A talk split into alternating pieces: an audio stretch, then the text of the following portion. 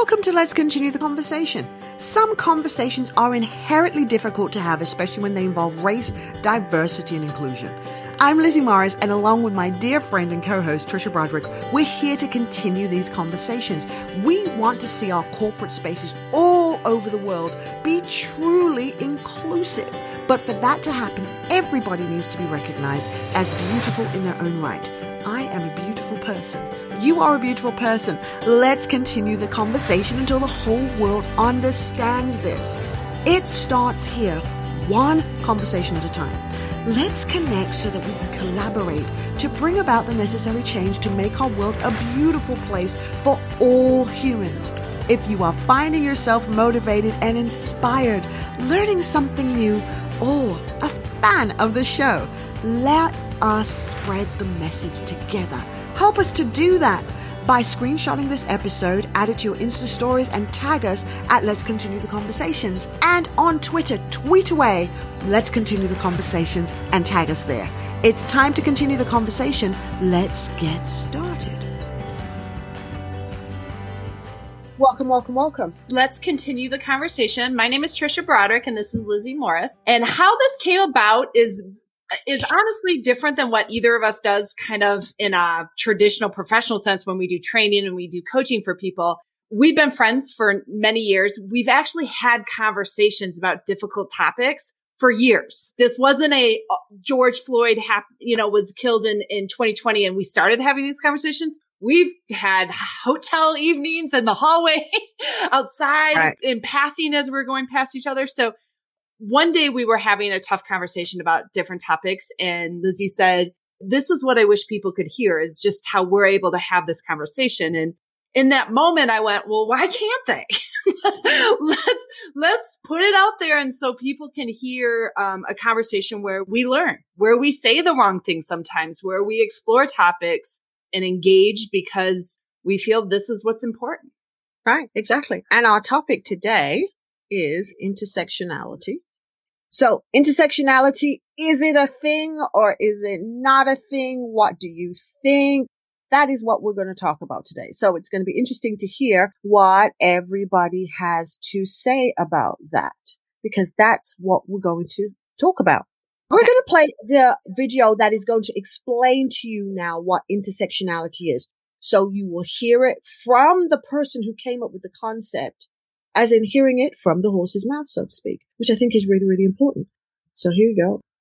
Intersectionality is just a metaphor for understanding the ways that multiple forms of inequality or disadvantage sometimes compound themselves and they create obstacles that often are not understood within conventional ways of thinking about anti-racism or feminism or whatever social justice advocacy structures we have intersectionality isn't so much a grand theory, it's a prism for understanding certain kinds of problems. African American girls are six times more likely to be suspended than white girls. That's probably a race and a gender problem. It's not just a race problem, it's not just a gender problem. So I encourage people to think about how the convergence of race stereotypes or gender stereotypes might actually play out in the classroom between teachers and students, between students and other students, between students and administrators and commit themselves to understanding that as a way of intervening and providing equal educational opportunity for all students, regardless of their identity. Identity isn't simply a self-contained unit. It is a relationship between people in history, people in communities, people in institutions.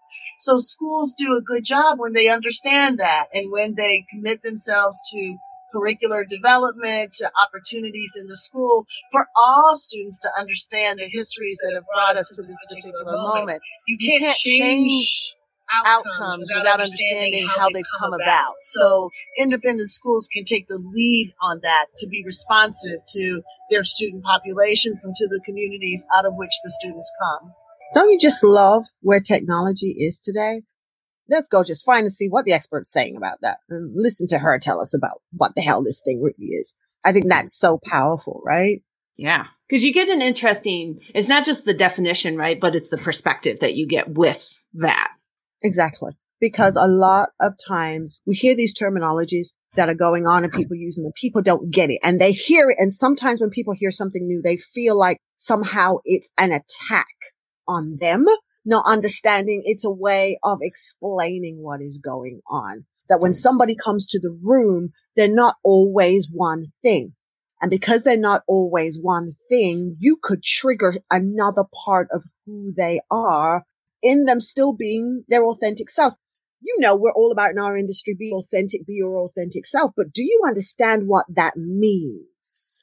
If I am my authentic self, then all of me comes to the table. All of my strengths, all of my weaknesses, all of my flaws and all of my triggers. Triggers known to me and triggers that are not known to me until you trigger it. Your secret self, right? Right. It's gonna yeah. come out. And I don't think sometimes that is fully understood. So as much as we are still in Women's Month, right? So we're still in the month of women. I got a little offended yesterday. Oh yeah? I'm like, what? Because we got St. Patrick's Day right in the middle of Women's Month. Like what the hell? We can't get it mm. all to ourselves. There's got to be something else we've got to share it with. So we don't yeah, get. I, I, I don't have. A, I have a whole different thing with St. Patrick's Day. So I already eliminated that holiday a long time ago because that day now is is a personal day for me. So I was teaching yesterday. And of course, I didn't really remember. I knew it was somewhere, but I hadn't really remembered it because I was really focusing in on women's, women's month this month. It's like been my primary focus. And I was like, oh, I guess I ought to do something then. So you know what I did? I put together a post that being a woman, we don't need luck. So oh. in essence, we don't need what comes from St. Patrick. So that's kind of the way I twisted it to still make it for women. Oh, that because of all the powerful things we bring to the table, you know, you can kind of keep the four leaf clover, so to speak. We're bringing. Yeah, I haven't well. celebrated my, my, son's anniversary. My first son, Connor, who passed away, passed away on March 17th. So St. Patrick's Day for me has been like non-existent for 17 years. um, so I don't even like acknowledge it. I don't. I stay off social media. I guess in one way it's sad. I get, I mean, it's sad in lots of ways, but we used to take the day off of work. My husband and I would, would like party all day long and things like that. And now I just don't even recognize the day. So uh, for me, it's still just Women's Month. it's still, that's, that's, that's what's, well, that's still what's going on. That's the primary. If we take one of the things that she talked about that and she's obviously her focus in that conversation was more to make sure you keep educating people on this. But if we take the concept of intersectionality and we bring it to women mm-hmm. and you think about it, what we come to the table with. So we come to the table as women. Some of us come as wives and some of us come as mothers. So if you're coming to the table that way, we hear maybe a planet or organization has or something they're going to do that we know in our gut is detrimental to children and could affect our kids. Yet we know it's profitable to an organization and they're driving for profit. You have this place now where one, you can be triggered and two, you're having to put away a part of yourself to be able to move forward. That's the part that's very hard is that we have become as women very, very skilled in putting away parts of ourselves. I, apparently, every one of my dogs wants to come right near me. So I don't know if you can hear his feet. Like I'm just going to go with it because it's this week and anything happens. But I'm really hoping someone in my house overhears this and gets the dogs away from me right now. this is called being at home, Trish. All the I know, and I'm tired of being at home. Point. So I will own this. I don't think about that often. And that's a privilege, and I'm owning that. I remember thinking, even in like the Women's March, I did participate in the Women's March four plus years ago. And I had a lot of friends, a lot of people of color f- friend base that were, I'm not sure I want to participate because is it for white women or is it for all of us? Mm-hmm. And I remember thinking in the moment going, we're all in this together. Like, why? And I was confused and I was frustrated, right? Like, cause I was like, wait, but if you don't participate, this won't be as effective. In my mind, I needed everybody, right? That's mm-hmm. how I mm-hmm. was looking at it. It didn't occur to me that, and this is privilege. And so I'm owning it, right? It didn't occur to me that there were going to be people going, where were you for this? Where were you for this? Where were you for this issue?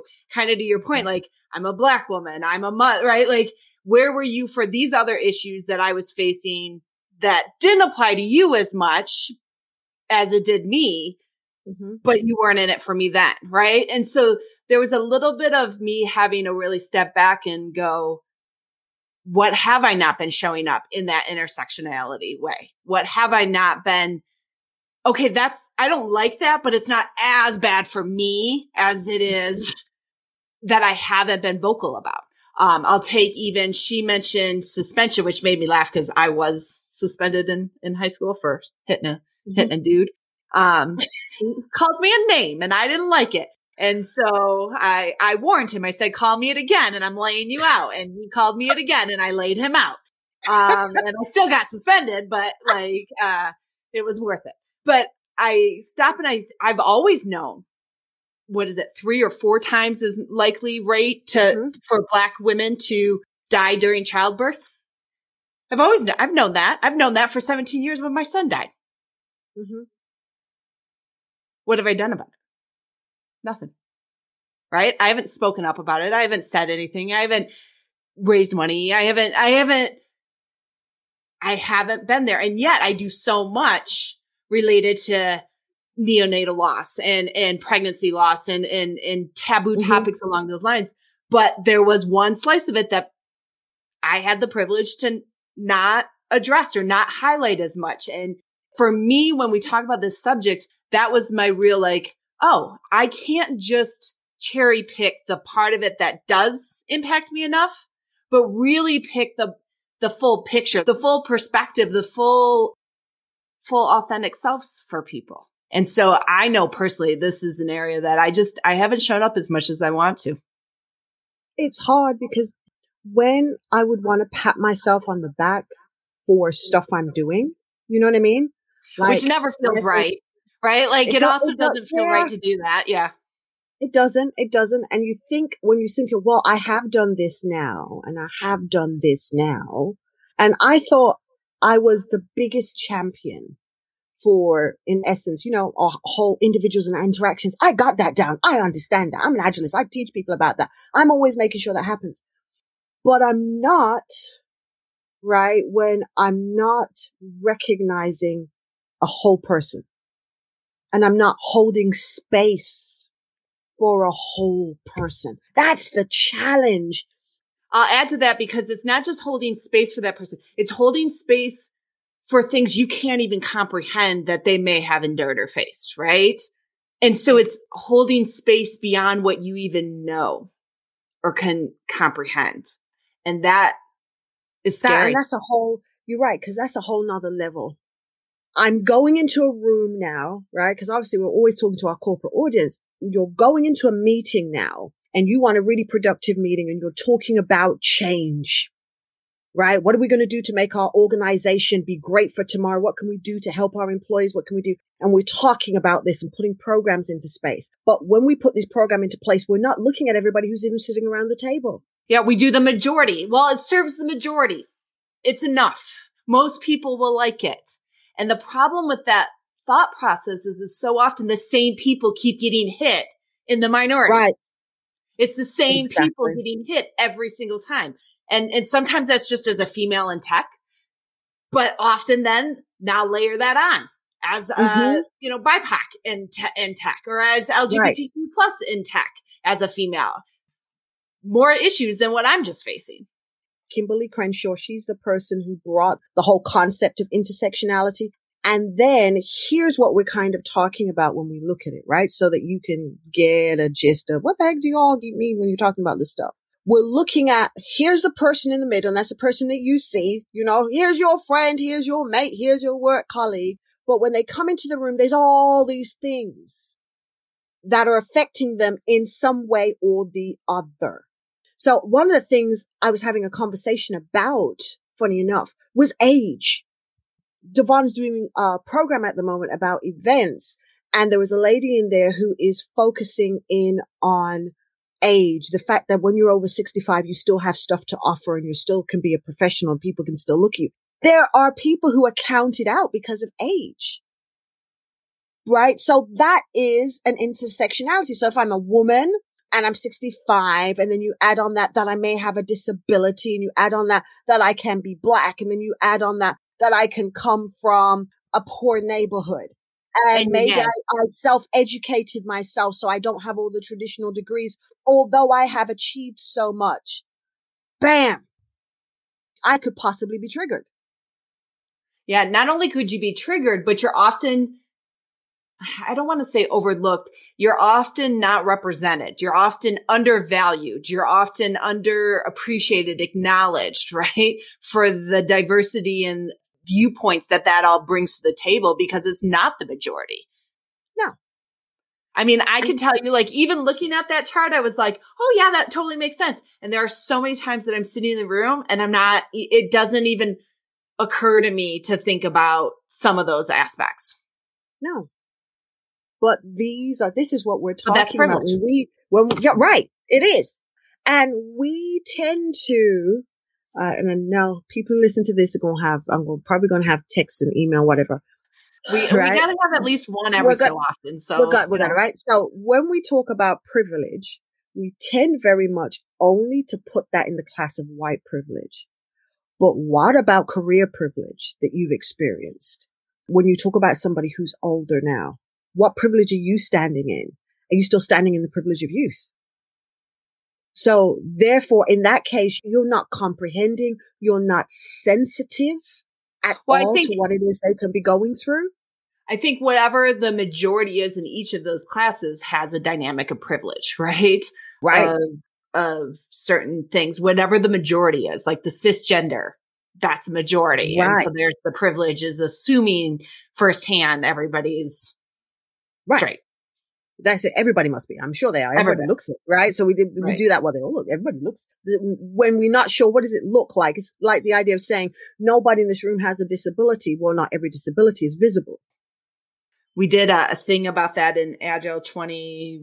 all it does is make me realize that we haven't had one in person in a while. It's making me super sad. Um, like 17 or 18, where a few people talked about their invisible disabilities, but how that impacts them and, and what that means. And, and especially in a community that is about individuals and interactions. And the hard part is, is, you know, I'll hear this argument often from people is, and, and I will own that occasionally I'm like, there's so much and I just feel like I'm stepping in it all the time or like I can't yeah. get it right. And I, one, I try and give myself grace it's human, right? We're all learning. Learning's tough. If it was easy, it wouldn't be in the comfort zone and it wouldn't be right. growing, right?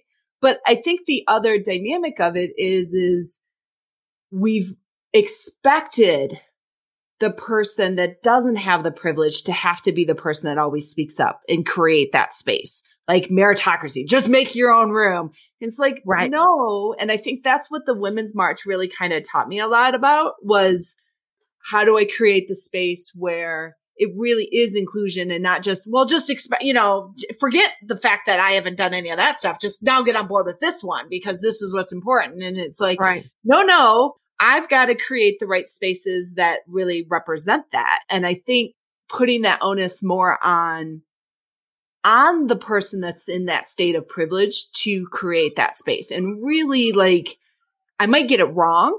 Right. I might not do it perfectly. But am I making an effort and opening but I think, and, and that's what, and I think that's what we need to help people to understand that if you're making the effort, you're making a step. You're making a step. You may not have run the whole entire mile, right? But you're making a step. And the idea of having the conversations, even when it's difficult, is making the step. Yeah. Right. So we look at what happened with Sharon um, Osbourne the other day. Oh, right? I just went. I just mentally went there myself. I am feeling you were that, right? Because right there, there's a conversation. That was a conversation we saw. So, so, so hold up for people who might not be familiar with this. Okay. Um, I'm not even sure. I don't watch it. I think it's called the talk, right? Is that, right. that's the, the name of the talk show? I may even. I don't even know. So, so two people that were on, primarily two people that were on this talk show. They've been on it for a long time. One of them, Sharon Osbourne, white from, from Britain. Um, And then Sheryl Underwood, black woman, both been on this talk for a long time. Sharon Osbourne ended up making a public statement in support of her friend, Piers Morgan. But in her public statement, she was not specific that she's choosing to stand by her friend, but she just doesn't agree with what he said. She just said, I stand with Piers Morgan. He's not a racist. And to which her colleague. I have it. So everybody can see what we're actually talking about. It's a particular thing that we are talking about. So you get the whole full gist. Let's do this. With what he said. No. Everybody goes, if you support him, then you must be racist because he's racist. I'm not racist. Neither is Piers racist. Sharon Osbourne says she's sorry following Wednesday's heated discussion about Piers Morgan on the talk. I think we should stop this. And don't try and cry, because if anyone should be crying, it should be me right now. I'm talking to a woman who I believe is my friend. And I don't want anybody here to to watch this and say that we're attacking you for being racist. I think it's Anything. too late. I think that trade's already sown. While the women of the talk barely addressed that debate during Thursday's show, we are a TV family here. Sometimes we argue like we did yesterday, and sometimes we laugh. But we are back together again today. Sharon did take to social media to apologize and further explain her point of view. The 68 year old wrote in part, quote, to anyone of color that I offended and or to anyone that feels confused or let down by what I said, I am truly sorry.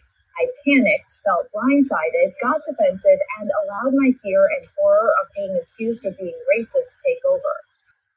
Now, I thought to myself, that part of my fear of being seen, because this is after the fact, right? So, yeah. And this was not even her immediate after apology. She trolled some people on Facebook initially. She was very doubling down initially. That apology note was a secondary later thing. Right. Way after the fact. But what I found so interesting when we looked at this whole thing, it's now so correct. She sat down. You know, she sat down at this point with her PR people on this and kind of gone through this whole thing, right? We know that when we see it at that point. And that's the point that makes you think. But I don't yourself, think it's correct. No. Because she doesn't apologize is. to Sheryl in it. She hasn't. It's assumed that Sheryl should be just okay now, right? right. Now, I saw a thing that Sheryl had, uh, kind of just made in a note about, right? Cause she hadn't really commented on it too much. And she's like, you know, I've already forgiven her which comes back again. Do you remember what some shows ago you and I spoke about the fact that a lot of the times the character that is inside of blacks is very far more forgiving because of their religious connections. They don't want to hold anything against anybody because they don't want it to affect them. So they're fast on letting it, let it go, let it go, let it go, let it go, let it go, let it go because I, otherwise, if they keep holding onto it, even if it's justified, it will hurt them. There was a piece, I did a thing last week, uh, Maya Angelou piece where she was talking in her own words. She was 55 at the time and talking about her life experiences. This was an interesting, crazy thing she said. Right. Now understand she was born in 1928. Okay. All right. So she said as a little girl, she thought that white people were hollow, like physically hollow. So she was frightened of going close to them because she felt if she touched them, she'd disappear on their inside because she believed they couldn't have anything on the inside and be so cruel. Because what she had seen demonstrated was black people always acknowledged everybody. They were always said some kind words, but these people were never kind. They were always horrible. So they couldn't have, and she used old style language. They couldn't have any innards and be that way. So when you think of, okay, that's a child because that was the childhood reference, right? That's not the adult now one who understood and was in civil rights movement. That, that was her talking as what she thought a child. And we come back to today.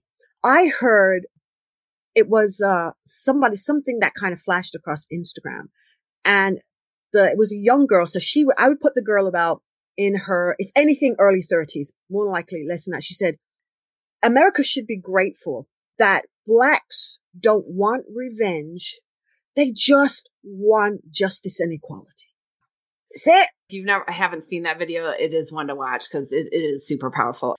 There's not, not asking, not asking for much, right? So then when you sit down on national television and you watch somebody who is older, so, cause with Sharon being 60, what, 68 years old or whatever, right? And she may be older than that, not telling anybody, but let's just say she's at that age. She has most of her life because her father was wealthy. She wasn't, she didn't grow up broke, right? So she has most of her life sat in that position where I can have whatever I want and I am the majority in the rooms. And the only thing she had to push against, and we can't say only because it is a push, is establishing herself as a female. But in establishing herself as a female, it was to be able to become equal to a white male. That was the pressure to come up to that spot. It was really fascinating to, I watched this video and I couldn't, I couldn't look away from the the calm that Sheryl had to be. The reassuring calm, right? and the comforting that she kept trying to offer Sharon. And it was fascinating to me because they did have a lot of white female friends who were mm-hmm. like, but she was blindsided. So here's the hard part I have with that argument. And she even said, I panicked. I was blindsided. The executive set me up. You're on a talk show that talks about hot topics. BS. Two, you made a public tweet stand for your friend. Deal with it. Right. You wanted to make that stand, so now make the stand. You weren't right. blindsided. You weren't like you made a point to make a stand, so now make your mm-hmm. stand. Right. Three, you were completely missing the point in terms of you can still be a friend with somebody, but you got to be really clear about calling out when inappropriate, you know, like what you agree with, what you don't, right. or you are supporting what they do. Or when she told her not to cry, I almost came through my screen. That was the personification of white fragility. I was like, oh my gosh, if you're teaching this as a course, you can now go back and take a clip to demonstrate what she has been talking about in this book on national television. This is what she means. But I think it hits to the intersectionality so well because some of my white friends went, but she was being attacked. She felt attacked. So she was like lashing out. And I'm like, but she wasn't even a, considering what Sheryl was going through in that moment. Her friend, right? Like, and that's where, if you remember many shows ago when we talked about white women's tears, that's what it took for me to finally understand that concept was what I expect to do as a friend to somebody, right? Mm-hmm. And in that moment, she was completely disregarding her race, her culture, her, you know, all the things that were Sheryl was bringing to the table in regards to this topic that it wasn't just, oh, I want to be mean to Sharon and pick on her because she likes Piers. No, like there were a lot of things she was being vulnerable with even having this conversation about that mm-hmm. Sharon had the luxury of going, don't care. You were mean to me. So I'm going to tell you, you can't cry. And even when I see her responses and she's gone on a couple shows since they put them on a mm-hmm. hiatus.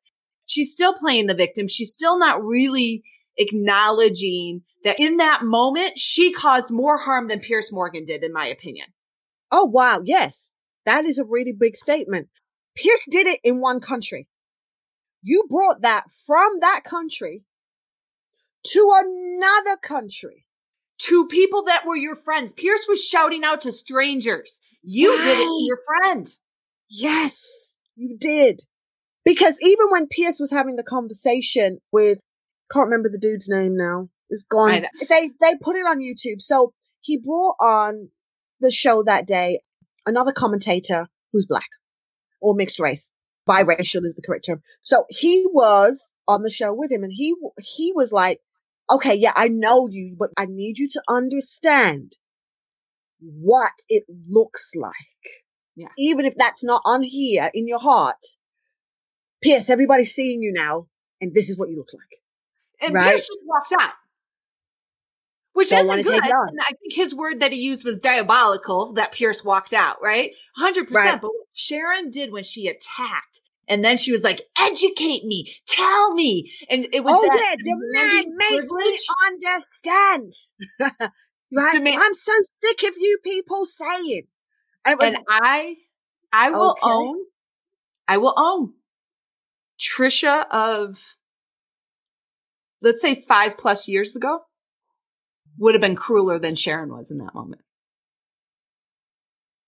I'm pretty sure. Because I wouldn't have been able to see it. I didn't consider those things, right? I didn't mm-hmm. take it into consideration. And I think Sharon genuinely does feel like I'm, but I'm not a racist. And here's my thing for all white people out there. White people, please. If you've got to utter the words, I'm not a racist, chances are whatever you're doing in the moment is racist. It doesn't mean that you're a bad person. but if you mm-hmm. actually have to say the words, I'm not racist, you're not listening.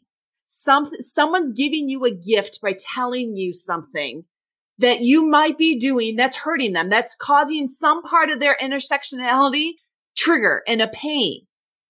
We've got to start listening to people more and not just go, well, my intent is good. It doesn't matter if your impact sucks. That's gold, what you just said there, my darling. That is gold. It doesn't matter We- what we suck at is if your impact sucks. That's going to be coined. That that's going to be its own audiogram right there. That's that's that's awesome. You should, you But I- like, I- like that, say that again. I think that's hard for a lot of people because we do want to do, we don't want to cause harm. I don't believe Sharon was trying to cause harm. I don't. I, I think she felt hurt in that moment. But the problem is, is in that quest of feeling hurt in that moment, you're causing so much more pain. And then you're doubling down afterwards.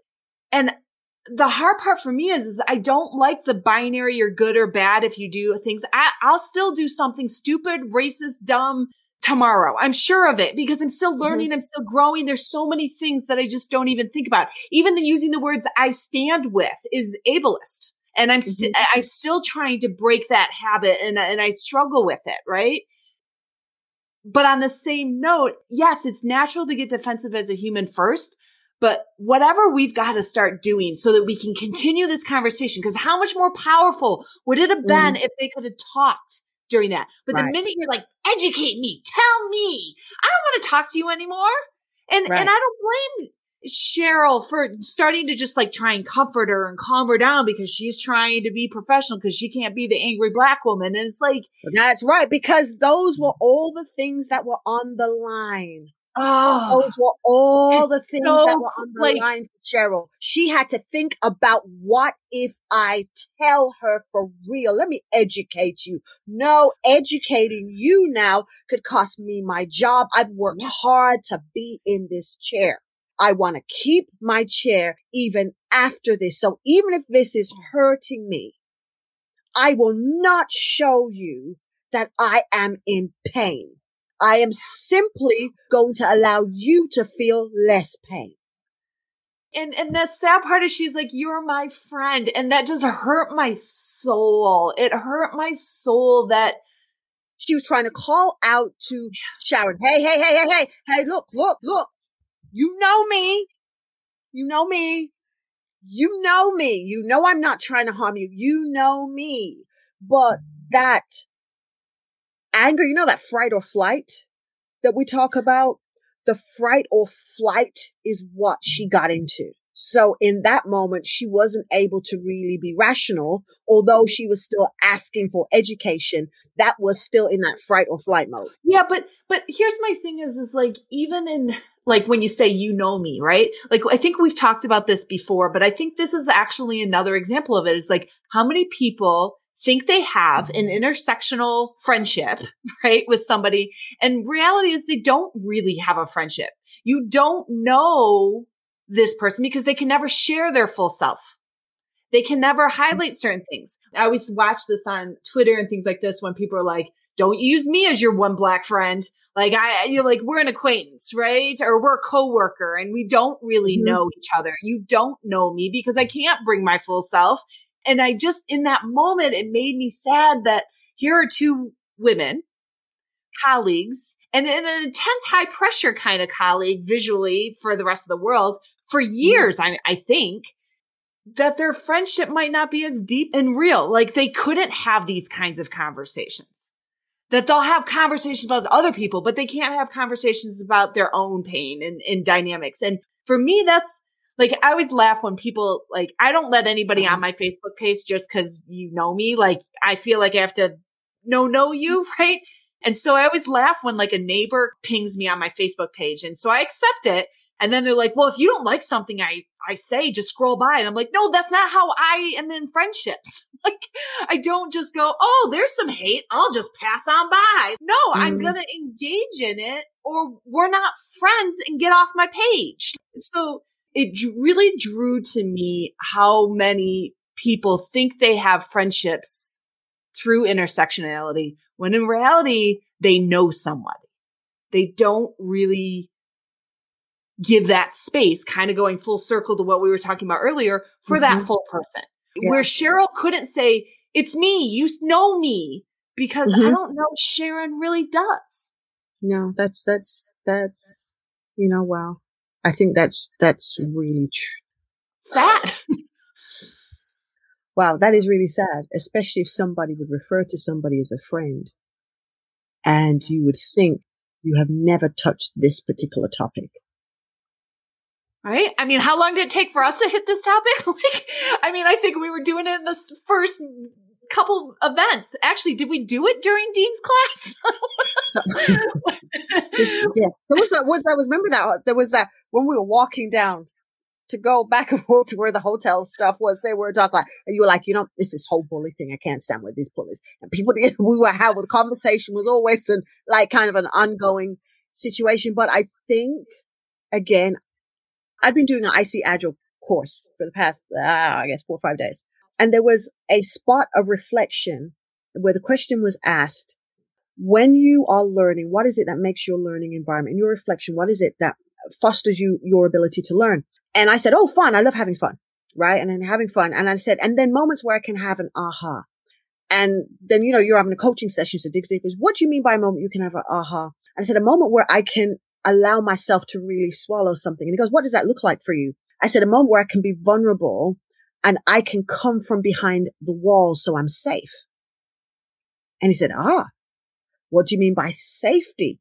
And when he said that, I had like three, six back steps. I'm like, what the hell do I mean by safety and training? What the hell am I talking about?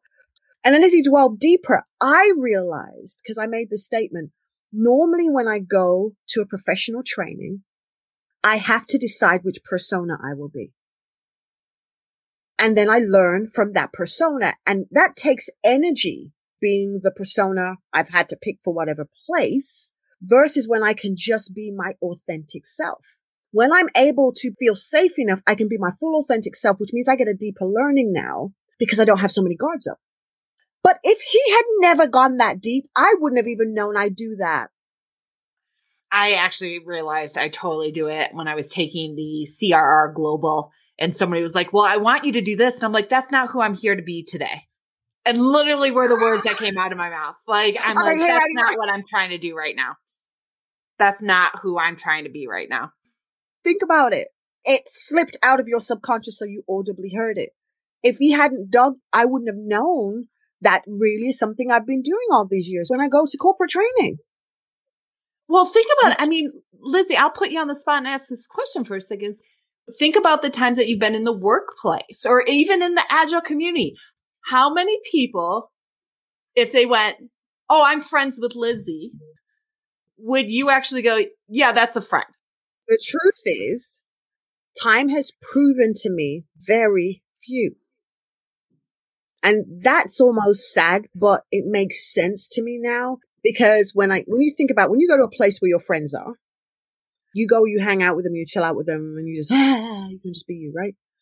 And I've noticed every event I've gone to, put aside, you know, it's only me or Devon that looks like us. And if Devon hasn't shown up, it's just me then, you know, you put that aside, there's still not been places where I just feel like I go sit down and talk with people or join in a conversation unless I'm really pulled in, which has fostered the introvert in me.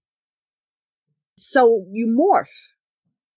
You actually become this morph on a consistent basis. So you perfect morphing. Yeah, but other people will think that they have a relationship. Other people think they, they will. They will. They will, absolutely. And they, they don't because I've never shown up. They've never actually met me. But but it makes me then go, how many people in when I think of society as a whole, right? Like as that example is like, yeah, I have a Mhm. black neighbor. I'm not racist. It's like you're offending that neighbor every single day, and you don't know it because And you have no it, idea. right? One way people can judge, because I've been using this lately, right? And I've been saying to people, when I connect with you, when I make an intentional connection with you, I should be willing to have you sit at my table and I feed you food. In my house, sit at my table and I cook and feed you. You are not a friend. Not to me. Now, I may be a friend to you. You're not a friend to me. But I think this goes back to the whole intersectionality of like, can I show up my whole self? I'm comfortable to share my son Connor with you. I'm comfortable to, you know, talk about um, my family and different dynamics and how I grew up and things like that. Now I'm a pretty open person. I talk about a lot of things pretty out there, right? But yet there are still certain things that like I remember sitting in a hotel room during an agile conference once and highlighting a really like private, painful kind of historical thing, a trigger for me. And I said it so casually that actually Ronica Roth went, wait, wait, can you back up there? Like, like, because I was so comfortable, like, these are my friends. I can just share that. Right. Mm-hmm. And there's so many times that I think in the workplace, we do have surface level relationships that we present as deeper than they are. And then we are unable to carry on these conversations because we haven't put in the time and the investment to be able to have, to avoid Right. the fight or flight reactions, to Right. not feel embarrassed when I say something dumb and to be able to give more grace to the other person that their intent is in a good place, right? As, Right. as we not excuse it, not avoid it, but to be able to not want to rip your face off when you say something. right? Right, right. but Um, that's because you've gone past your intention is not invisible because I know you. When I don't know you, your intention is totally invisible, right? What is worse? If you've said something, the wrong thing, you can't even talk to me about your intention because I'm going to think you're lying because there's no trust established. So the But to safety, one side, there could be this trust, right? Like that's the fascinating thing. When we're dealing with intersectionality for the majority, I think there were so many times that I can even think back in the past of saying, Oh yeah, no, there was trust. And it's like, no, no, that person had a persona, had a code shifting, you know, switching going on, had different things that I hadn't earned an actual deep relationship with yet. And yet I was coming from that place. Mhm. which is why I go back to the concept of I can be a friend to you, but you're not a friend to me. Yeah. And if we've never discussed the concept of the relationship, what do we have together? There's no true clarity for anybody to really know the truth of what exists. One of the things I've started doing, uh, I started doing it last year, but I've become a lot, uh, a lot more intentional this year. And I think maybe it's the whole age thing as well that's come about, right? I have actually started telling people who they are to me. oh. So to me, you are this. Is that okay with you being that to me? And who am I to you? Kind of part of my evolution as a, person. It's something I'm doing. And when people touch my heart, I'm letting them know. Thank you. I appreciate you. And I'm not miss emotional telling you. Just, I know that's where I got even emotional knowing you're doing that. you know, I'm not, I'm not, I'm not, you know, I'm not. So when I say it or I text it, it takes a lot for me to say, I just want you to know I appreciate you. That's a huge for me. But if somebody doesn't know me, they don't know how huge that is for me and how vulnerable I'm being in that moment in coming to you and saying, I thank you. I appreciate you. That's huge for me. But you wouldn't know that if you don't know me. I, I play with this word all the time, intimacy. They never get into me to see me because that takes work and that takes effort. Now we're not saying in corporate America you're going to have intimacy with everybody in the bloody room. Nobody's asking you to have intimacy. You know what? I just want, I just, I just want to make sure I clarify that. I am not saying, right, corporate America, you should be an intimate space. No. roll it back. Lizzie did not say that. I, I so, am I telling you, kind of want. you should be an inclusive space where you're consciously making the effort to recognize the people so they know they are seen, they are heard, and they are respected. That's what I'm asking you to do in the corporate space. Let people know And- they're and then they seen. bring they a lot heard, of different things to the table, right? Yes. Like their whole self comprises many different factors and things that you may not be aware of that they're processing or dealing with in that moment. I cannot tell you how many people were like, my coworkers not coming to work right after George Floyd's murder. And I was like, how are you shocked that that person, like, no, of course they're not okay right now. Like, I, and yet I think there's that privilege of being able to kind of ignore that other people might be dealing with some of these challenges that come with mm-hmm. intersectionality. right? I'm sure a lot of people had to take that time out was for a real good reason too, because could you imagine going in as raw as you feeling and somebody say the wrong trigger thing to Well, I think the personas can't stay up with that. And that's why a lot No, of people because the energy it takes to hold the personas, you can't hold the persona and have one element of your intersectionality be crushed. If you think about them as even like their measures, you know, when you, um, architects build buildings, right? And the pillars, they hold different weights of the building at different times, right? Well, if you think about every single one of them are currently experiencing a shockwave, it's going to put stuff off balance. Creativity is going to be messed up in that space. Me thinking right and being able to be extremely strategic is not going to happen if one of my augments that make me up are off. And that's the reason why it's important, I think, for corporations to start investing in coaches being on site to help people and go into sessions and facilitate them so that you can build a habit of creating atmospheres that hold space for the whole person. Cause that is not going to come overnight. That's going to take intentional work and budget Well, and, and also building back trust. Like, there's so many people that make the stupid kind of, it's business, it's not personal. First of all, that's from a fictional movie. Second of all, it was about the mob. Stop quoting it as a business best practice. Stop. Like, it's not okay. But I think there's a lot of, I don't trust to be vulnerable at work.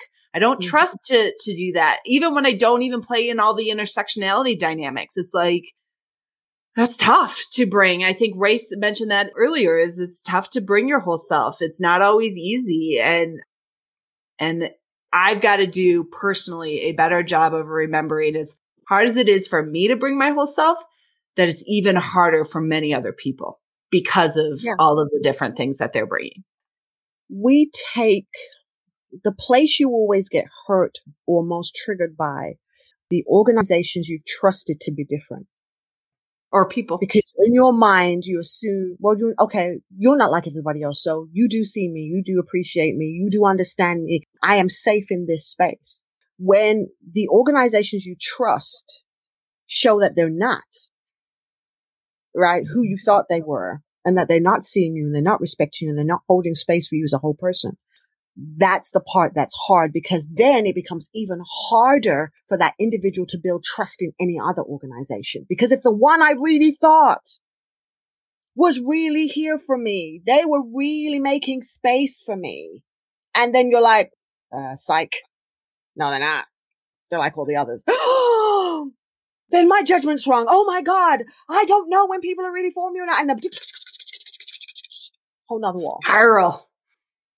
I think there's so much baggage too. I, I I even feel it sometimes as a woman in tech, but like there's that. Oh, they're not really here for me, and they are, but I I'm overanalyzing something. Like I haven't heard from them in a couple months. It's like no, nobody's heard from her in a couple months. But like I'll start like feeding into something because I'm just expecting it too.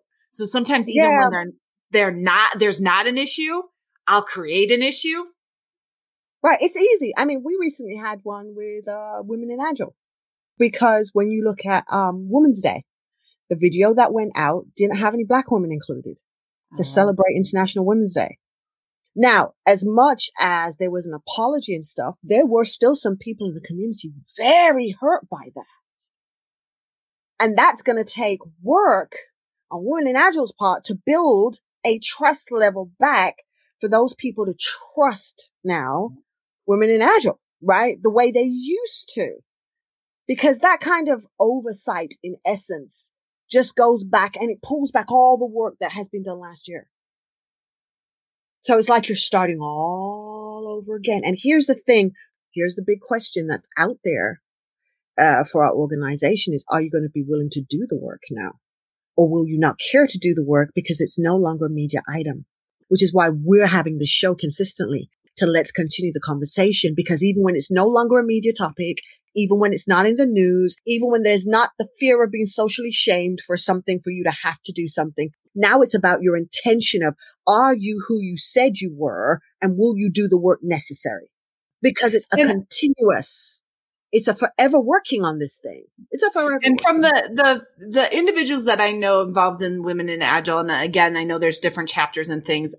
I have high trust and belief that this will be a learning and, and a growth, and, and that work will be done um, from every indication that I have. But the the sad part is, is that's part of it. Is is it, the question, right? Like the question even has to be there. So, really what our hope is in doing the show is yes. that people won't have to do this switching or have to put something else on because they will be able to be all the sections that they are wherever they are, whenever they're there. That is our hope. So we're asking you to pay attention to your environments, to look out for them and be the person there that's opening a door and holding space for people to at least be, as we said at the very worst, the very least is included, respected, and seen. You can start loving and liking them later. Right, that's the next level. Right? well, let's start with the first level so that we start to change our corporate spaces. But it means we're going to have to have conversations when we're not seeing the things happen, hold space for those conversations and have a conversation you wouldn't have thought of having before. Right? We kind of double dog dare you. Have the conversation. It won't be as bad as you thought it would be and it will help you to have another conversation after the first one, right? Because that's what it's all about. If you want to be a guest on the show or know somebody who might be a great guest, please have them send us an email. We've got an email box now. Let's continue the conversations at Gmail. So you can email us there and we will get back at you.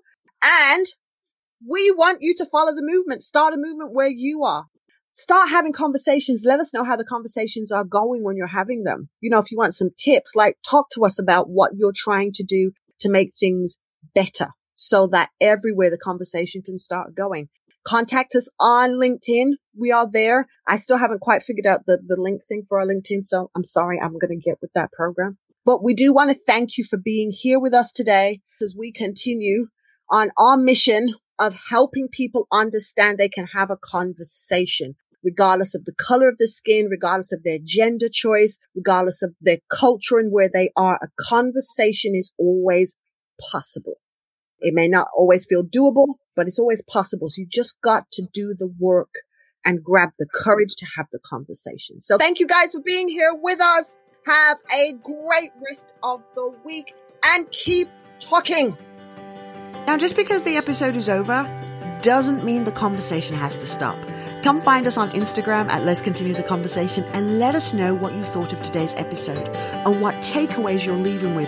And don't forget to help us spread the word. Screenshot the episode, add it to your Insta stories, and tag us at Let's Continue the Conversation.